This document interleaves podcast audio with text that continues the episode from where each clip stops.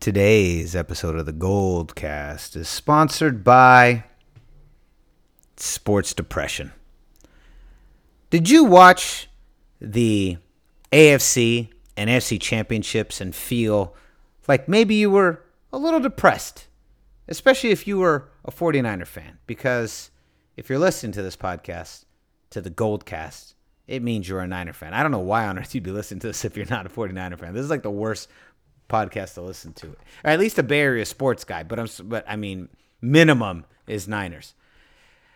But if you were that, if you were feeling a little down, then hopefully we've got a remedy for you, an opportunity to wallow in some of our sports depression over a sad ending to Championship Sunday. Championship Sunday historically is never, never a good weekend for the Niners, except for five times. There's only been five great ones but the rest of them have been pretty brutal, and this one was no different. But before we get into this week's Goldcast, Raymond, why don't you let them know where can they find us? You can like us at facebook.com slash the Goldcast. You can also subscribe to us via iTunes, YouTube, and Stitcher, all under the same moniker, the Goldcast. Like, subscribe, and comment. We love to hear from you, so please do interact. We always enjoy talking with the crowd, and so do the right thing like, subscribe. Do the do the right thing. Like, subscribe. All right, we're going to get into it. We're going to talk about Championship Sunday and how it relates to depression to our beloved Just kidding. how it relates to our beautiful San Francisco 49ers. But before we begin, as always, we got to drop the greatest intro in the podcasting game the Goldcast intro. Let's get busy. San Francisco, are you ready? This is the Goldcast.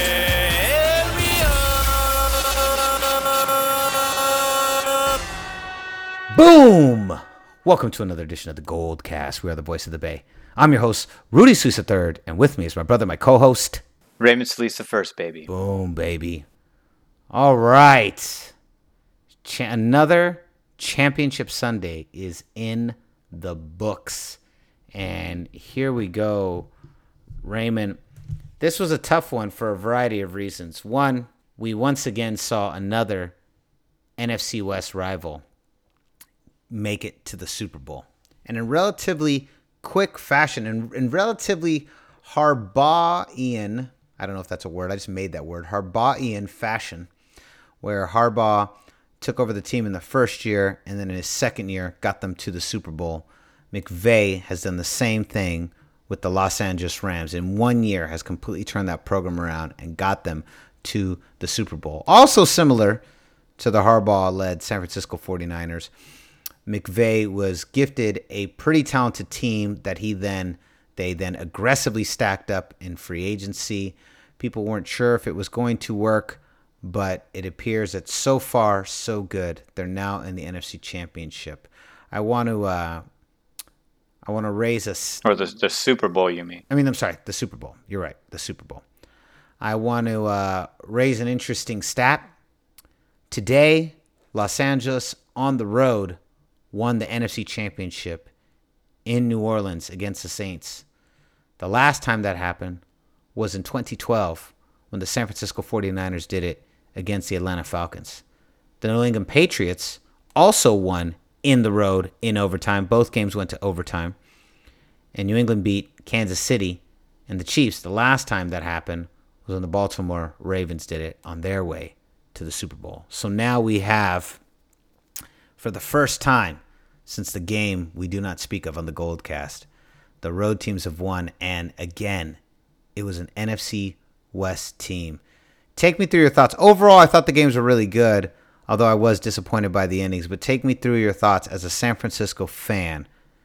How does it feel when I say those stats and we talk about that in relationship to these games? Well, there's a reason why I mentioned depression early on the show, and why you the show is sponsored by Sports Depression is because anything, all the relations, all the comparisons, uh, just bring up uh, depressing thoughts about the one lone Super Bowl loss we had, and so many different things, you know, that people question about that era, especially if you're a 49ers fan. Like, should should should Colin Kaepernick have been playing as, as often as he was. Should we had, have let uh, Alex Smith take the helm? I think I think the game would have been different if Alex was back there.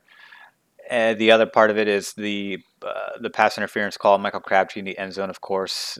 Three plays in a three pass three fade routes in a row though is kind of a weird weird stubborn play calling. That's another one uh, having to do with the same play. But as far as these games are concerned, I mean, if you wanted a competitive game that goes down to the wire, everyone got their money's worth. Both games went to overtime. They were both fairly exciting. There was not they weren't blowout shootouts. There was actually a lot of defense involved. Um, typically, the first the first halves of both games were very short, low scoring uh, contests, and then in the latter half, when the defenses got tired, we saw some of the scoring open up a bit, which is very pretty common in the NFL, especially in games like this if you're sustaining really long drives like both teams were seeming to do towards the end there. But again controversy seems to kind of go seems to kind of follow. I think it, it, both games had two very controversial calls. The one thing i will say though is that the the new orleans one was a lot more um, obvious than the New England call. I think the only one that st- stands out to me in New England, there's two calls that stand out to me. So for the Saints one, it's the pass interference one that was very blatantly obvious that everyone seemed to be oblivious to. That doesn't seems very odd for a ref to miss that blatant of a call. And then on the other side, you have the roughing the passer, which was thrown by the back judge who's behind Tom Brady. So when the arm comes down, when Dee Ford's arm comes down, it's in front of his head. So from the back perspective of the back judge, he sees an arm coming down in front of Tom's face and assume assumes it hits his face. I don't understand why they can't why somebody else can't say no uh, from my angle his arm comes down hits the shoulder or they can't look at a replay or maybe they're not they're not supposed to because it slows down the game and they can only do that during certain periods like under 2 minutes we're going to review everything or during a challenge call we're going to review something we're, we're not going to review every penalty called to slow down the game I'm sure that has something to do with it. But at the same time, that led to a touchdown drive. Um, and then the other call was Dee Ford, again, lining up into neutral zone. On the same play, they had the interception, which would have won them the game and you know, granted them a trip to the Super Bowl. Andy Reid would have, it would have been his second trip there. So again, you have a controversial roughing the passer call that shouldn't have been called. But then you have a bonehead self inflicted call by the Kansas City Chiefs. So even when Andy Reid seemingly trying to do the best job that he could, and again, I think he called a pretty good game.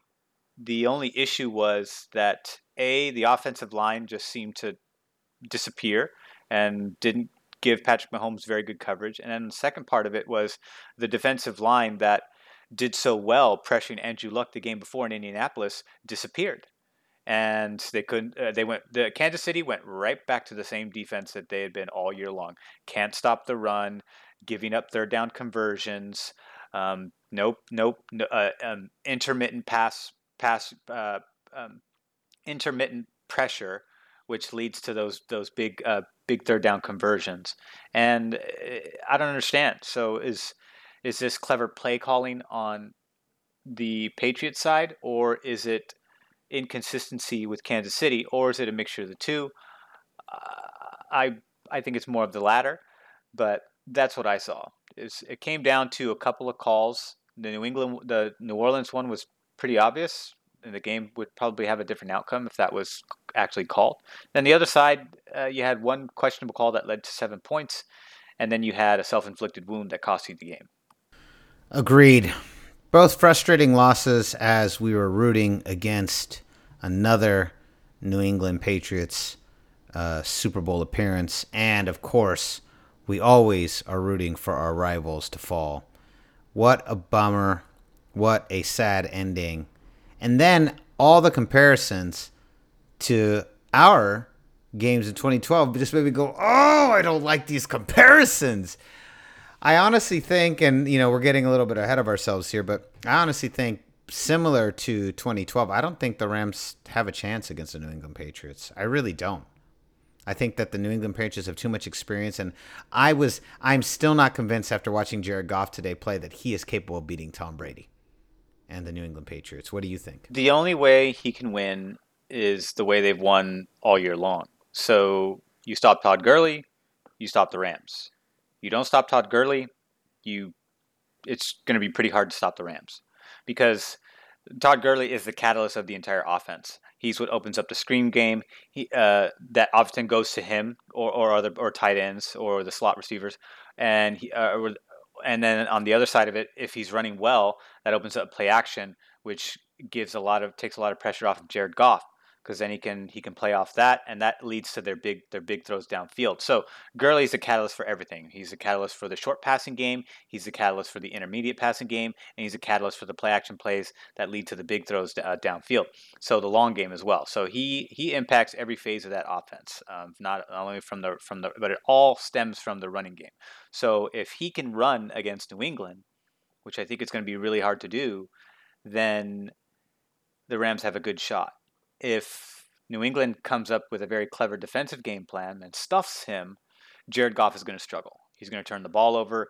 He's if they pressure if they pressure Jer- Jared Goff the way that they pressured Patrick Mahomes, who I think handles pressure much better than Jared Goff does. I mean, Patrick Mahomes can make some really sensational off script plays when he's out of the pocket. He seems very comfortable in that position. The only thing he needs to work on is actually stepping up in the pocket. He often goes, sweeps outside, and then tries to make his plays um, laterally when he needs to actually step up into the pocket and also move north and try to make plays that way. Uh, that way he can keep his eyes downfield and he doesn't have to. It's it's a lot harder to do that, you know. But he but we've seen him do that before. He does the sidearm. He does the no look pass. There's no quarterbacks that are doing no look passes in the NFL. Nobody does that. So uh, he's much more he's much more athletically equipped to handle the pressure as opposed to Goff, who's a very standard, stereotypical in the pocket passer. He can't, although he can scramble. He's just not super dependent on it like uh, some other quarterbacks are, like a uh, Lamar Jackson or something like that. But if they pressure him the same way that they pressured Mahomes, Goff's gonna give up the ball and most likely the game because you just he's that's just that type of pressure is just too much for Goff. Goff doesn't have I don't just I don't see Goff evading that pressure as well as Mahomes. So if he has to face that same degree of it, then he's going to struggle mightily, in my opinion. Yeah, uh, I agree. I totally agree. I, I don't think he can handle the pressure more than anything. I just think Goff can handle the pressure. Patriots have been there before. They've been there many times. I think that McVay's a great coach. I don't think the defense of the Rams is equipped to stop the New England Patriots, which is weird because the New England Patriots offense has not been that great all, all year. This will be an interesting game. This game, since we're you know we've been kind of calling back to the past, this conjured up a lot of past. There's a lot of past in connection to this game with the 49ers today, and I think it makes it great for a great episode of the Gold Cast. This I would consider to be the second Hater Bowl of the decade. So we had the Hater Bowl back in the uh, the 2014-2015 season. That's when the Seahawks went to their second Super Bowl in a row and had to face the New England Patriots after destroying the Broncos the year before. That was the first 49ers hater bowl. And you had the Patriots, you had Tom Brady led Patriots on his way to winning a fourth Super Bowl. We didn't want him to win a fourth Super Bowl because we didn't want him to tie Joe Montana, the GOAT, our GOAT, the perfect GOAT, the only GOAT with the perfect stat. For those of you who aren't familiar with the perfect stat, I'll educate you right now. He has four Super Bowls, three MVPs, 11 touchdown passes, zero interceptions the perfect stat. Joe Montana, the only owner of the perfect Super Bowl record. Flawless in the Super Bowl. Interestingly enough, Ray, I'll add a little wrinkle to that. We have never talked about this before on air. But Steve Young also no interceptions in his Super Bowl.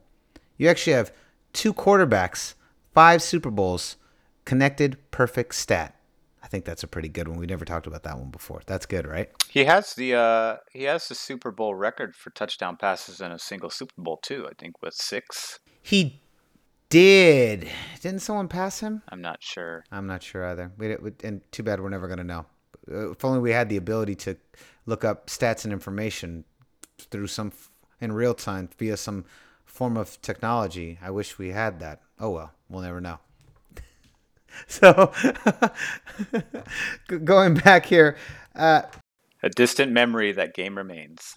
yes, that was the Hater Bowl was the second one, and it was also the New England Patriots versus Seattle Seahawks. And now we are officially in two weeks going to be seeing the Hater Bowl two, the New England Patriots versus the dumbass Los Angeles Rams, the Lambs. Here we go. Hater Bowl 2. What are your thoughts when I say, here we go, Ray? Hater Bowl 2. Well, for one, it brings up a lot of negative feelings. I'm not sure. This one, it, because it's my second time around, it's a little bit more easier to digest. The Rams only have one title. So when I put it into a mathematical perspective, as the same way I did for Seattle, I'm like, wait a minute. They got one title. I don't mind if they have two. They would need three more to tie us, along with, you know, New England, Pittsburgh, Dallas. So I'm okay if they get another one because it's still a long way to go and will most likely be a whole nother regime that even makes an attempt at, at a second title. And so here go the Rams going for their uh, a new. It took a new regime to get their third title shot. They had two with Kurt Warner, right? So he won one, lost one. So I'm okay with them going to represent the NFC because I would rather have them win a second ring than watch New England win a sixth ring. I'm okay with Brady having five. Six is just excessive. It's just Too much. too excessive. So I'm I'm actually going to root for the Rams and I'm going to root for them very comfortably. That doesn't mean I'm going to actually go out of my way and hang out with friends and socialize and watch the game with them. It just means that spiritually, silently in the background, I will say a prayer and hope that they win. And then I'll, and then I'll open my eyes at the end of the game and see what happens. I love that breakdown. Okay, so Raymond, uh, I want to come back to this. I'm coming right back to that. But magically, through the power of technology, I discovered that my telephone was capable of discovering any answer I ask it via the internet, via the web. Tremendous. And dun, Steve Young still holds the record for most touchdown passes, six in a game. Look at that. Sending the total to 17 touchdown passes, zero interceptions, two quarterbacks, five Super Bowl rings. The perfect stat is extended to Steve Young. Goes through two. that's great. That's perfect.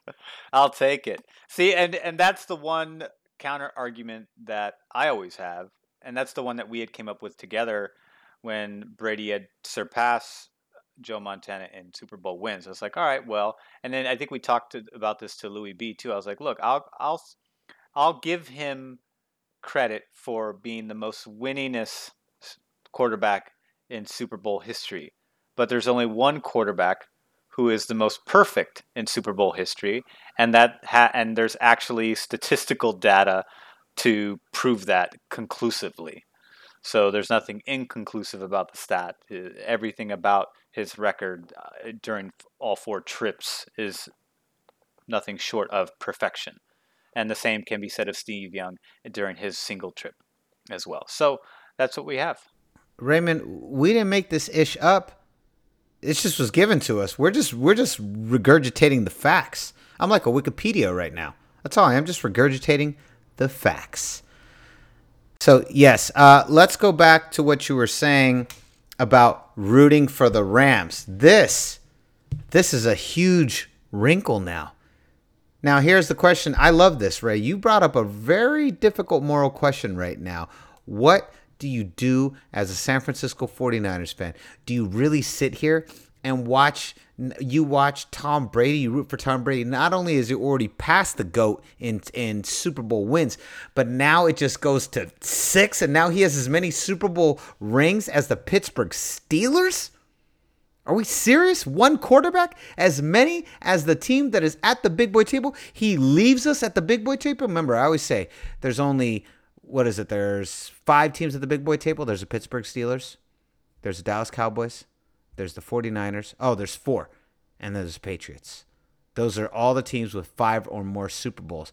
And he passes and goes to the big, big, big boy table? Now there's a new table?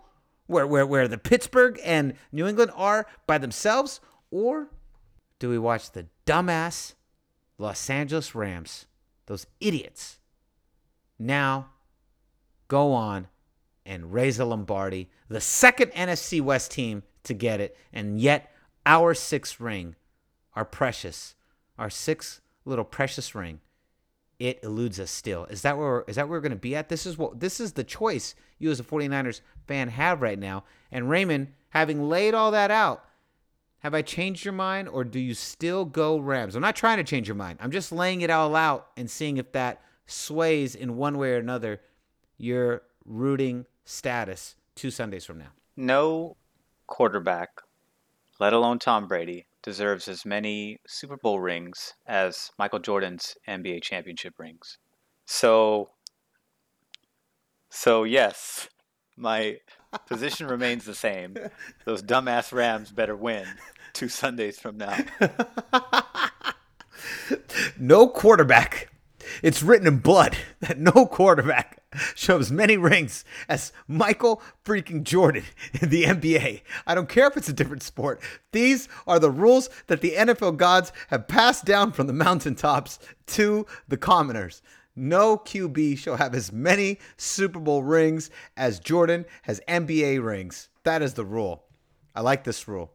That is that is a that is an overarching sports rule because the NBA operates differently than the other sports. So by default, by or by rule, you're not allowed to have as many unless you go unless Tom Brady says, "Hey, you know what? I want to try my hand in the NBA. I've done so such great in the NFL. I'm tall enough. I'm athletic enough, so I might as well go try my hand in the NBA." Then sure, you can have as many NBA rings as you want.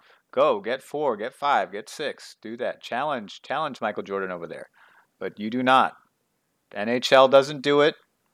MLB doesn't do it, and the NFL sure as hell does not do that. Now we know, and, and we know half the rings that Brady's got are stirred up in controversy, especially the very first, the, the first three. I mean, it's it's knee deep in a pile of Triceratops shit from Jurassic Park. I mean, it's that high. It's that waist high. If anyone remembers that movie, it's a it's a very popular GIF now. The Triceratops dump in the middle of the Jurassic Park movie. I mean, it's about that high of the controversy that those early wins are steeped in. That is a good one, Raymond. I'm gonna I'm gonna send this out to the Goldcast Nation. I want to know our beautiful 49er faithful. Who do you root for and why? Now, some of you may opt to root for nobody and just pout in the corner during the Hater Bowl, and that's fine. I may be one of those people. Uh, so, but either way, somebody has to win. I will say this: I remember when I watched the Patriots and the Seahawks go in the Hater Bowl two or Hater Bowl one. This is Hater Bowl two. In Hater Bowl one, and when when Russell Wilson threw that interception at the goal line, I was so happy because I hate the Seahawks so much. And I have to admit, my hate for the Seahawks is is deeper than the Rams. The Rams are like a pesky little flea. You're just like, ah, shut up. I don't really like you. You're a dork. Get out of here. But then like the Seahawks, that's like that's like the rival. That's like they're like the they they're I see them as like our equal. I still see the Rams. I'm like, ah, whatever. Get out of here. How do you how do you how do you so I'm what I'm saying is I really I don't really care who wins. I don't care who wins. Uh, I will probably, you're right, I'll probably be more towards the Rams than the Patriots, although I'll be happy to see either fan base lose the game. You know what I mean? For any, anybody, I, for I'll be so happy to see Louis wallow in defeat. I'll be so happy to see my plethora of New England Patriots fan friends that are fans. I'll be so happy to watch them wallow in defeat yet again. But overall, I'm happy to see both go down. You know what I mean? Either one going down is fine. It's whatever. I hate them both. I I would rather watch Louis B. I would rather get drunk with Louis B. celebrating the Rams' victory than have to deal with the next off season of New England with another banner. So, Louis B. If you win, I will I will buy you a champagne bottle. That's a promise if you so you better win because I was I wanted you to lose today, and you know they won. They played a good game. They came out on top, albeit controversially, but a win is a win. It's not like they can alter the game and go back. Although that one's going to sting for New Orleans for a long time. That ref is probably going to get death threats from very unreasonable fans. Um, I don't mean to joke about that, but it's kind of crazy how people take their sports, and I know there's going to be some really livid fans. Anyways, point is, life's not going to be too comfortable for that ref throughout the duration of this off season and I know that that's something they're gonna. They do grade the refs, so it's not like the refs go unscathed. There is a grading system that happens post game all the time, which is how they even determine what groups go to the most important game. So the refs that we see in these games are better than other groups of referees leading up to this point. In other words, these refs have made less mistakes than the refs that that were considered for for these games. So that's a if if there's anything positive you can take away from that, just know that you know even though they got that one big call wrong, like like they're they're put in that position because they're believed to be the best the best judge of the game, and so that's why they're there. But unfortunately, it doesn't happen every call. But the one for the Saints to me is seems seems very it it almost seems a little suspect. Like you could like that one just doesn't make sense. Like there's some that's like the Tom Brady one makes sense because it's because it was the back judge that calls the play. He's I that because that's where the flag came from. If you look at the play, the flag gets thrown from behind Tom Brady and lands lands behind him, like ten feet behind him, which means the back judge is the one who's making that call. And from that angle, Dee Ford is in front of him, and Tom Brady's back of his head. All the ref sees is the back of Tom Brady's head and a big giant arm coming in front of his face. So it looks like he's hitting him in the face, which he never touched him. He just swings, swings in front of him, and then hits his shoulder. And so I get that. That's a perspective where the eh, the referee has a a a what is it a a perspective that doesn't a false perspective, and it made him make a false call as a result, or a bad call.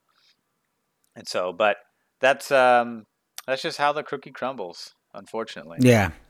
Uh, you know, uh, who that day is going what's it how's it go? who, who it's it's the dumbest phrase. There's a lot of dumb phrases. There's there's there's several things in sports lore that are the epitome of stupid.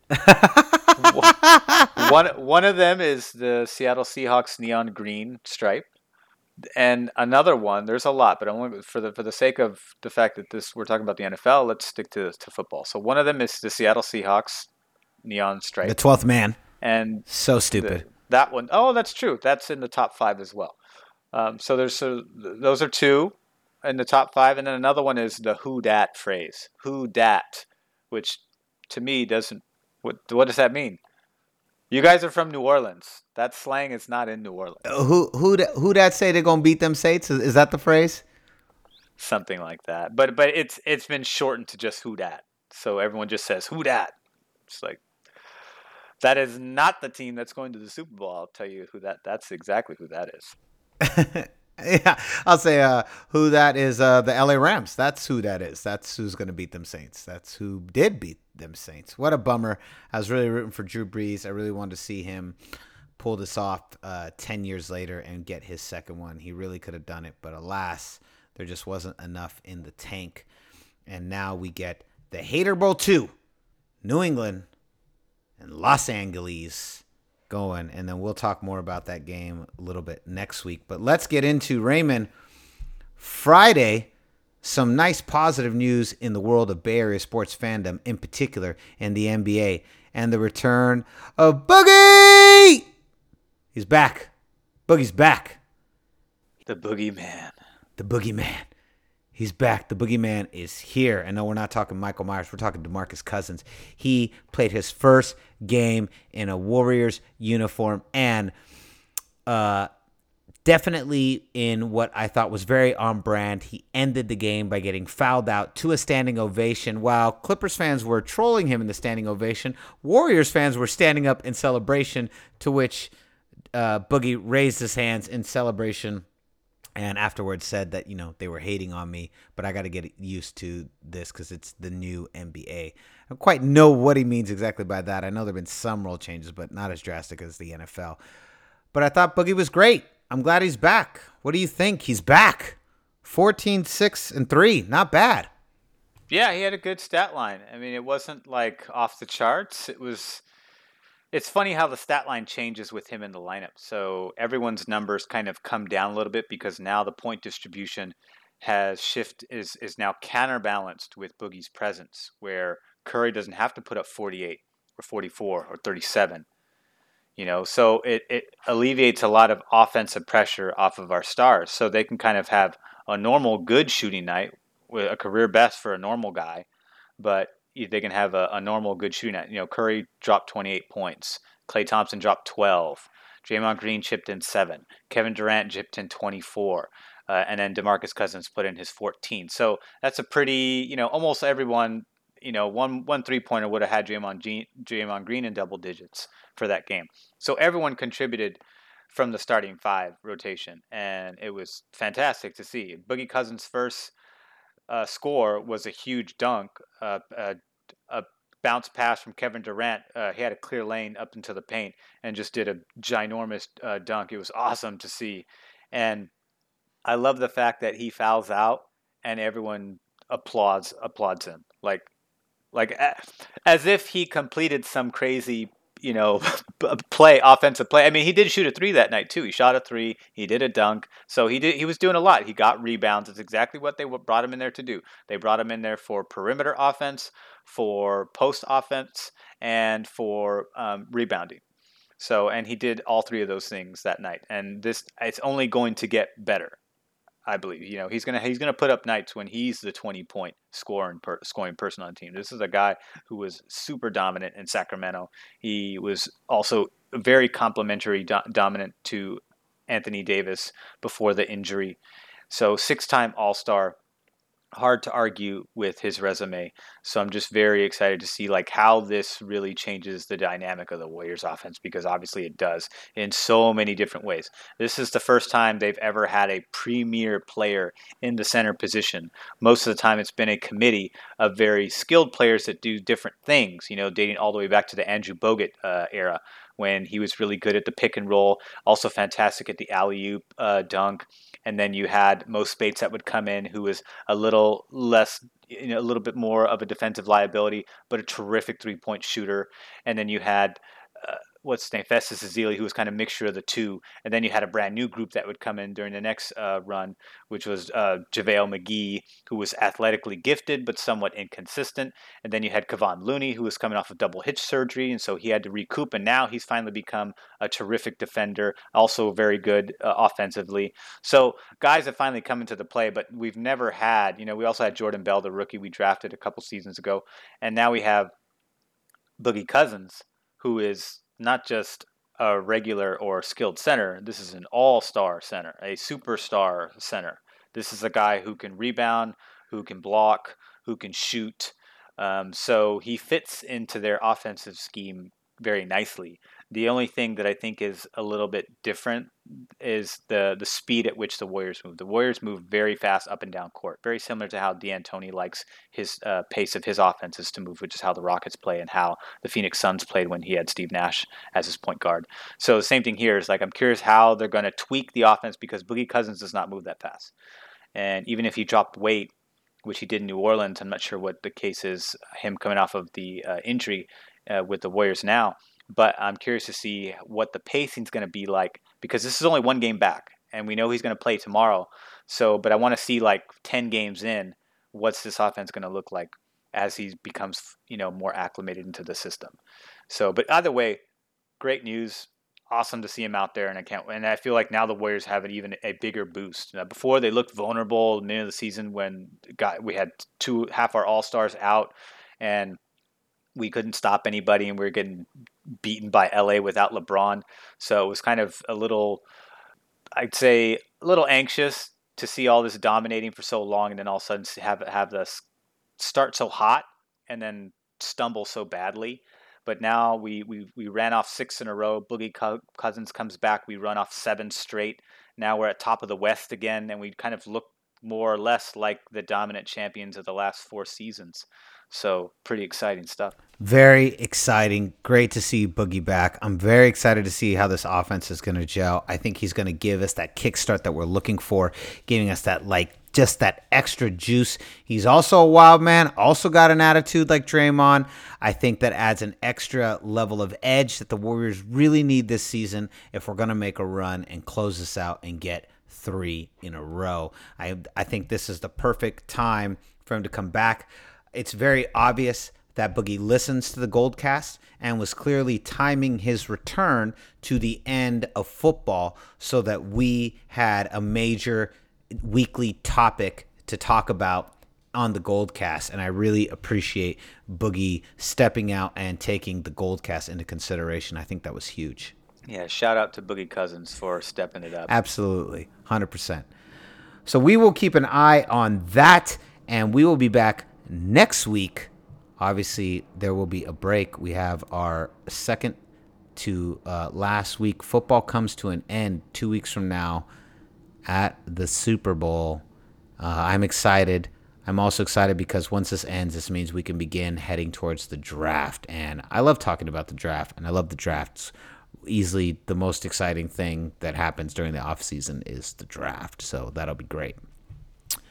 Now, Raymond, before we end, why don't you let them know where can they find you? You can find me on twitter.com at Ray. You can also follow me on Instagram at Ray Solis1. That seems to be where some of the fans follow us and share news and talk to us there. So feel free to e- either platform. Um, I bounce back between the two. I use Twitter actually for um, I follow sports news, and then Instagram I actually have fans send me news directly, which is awesome. So shout out to the fans for all of their contributions. I always enjoy that. Absolutely. Shout out to all of our friends on both Twitter and Instagram and YouTube because some of them uh, talk to us on all three. You can find me on Twitter at Rudy Solis3RD. You can find me on Instagram at Rudy Solis 3. So concludes another edition of the Gold Cast. We are the voice of the Bay. I'm your host, Rudy Solis III, and with me is my brother, my co host, Raymond Solis the first, baby. Boom. We'll see you next time. Same Goldcast time, same Goldcast channel. This is is the Gold Cast.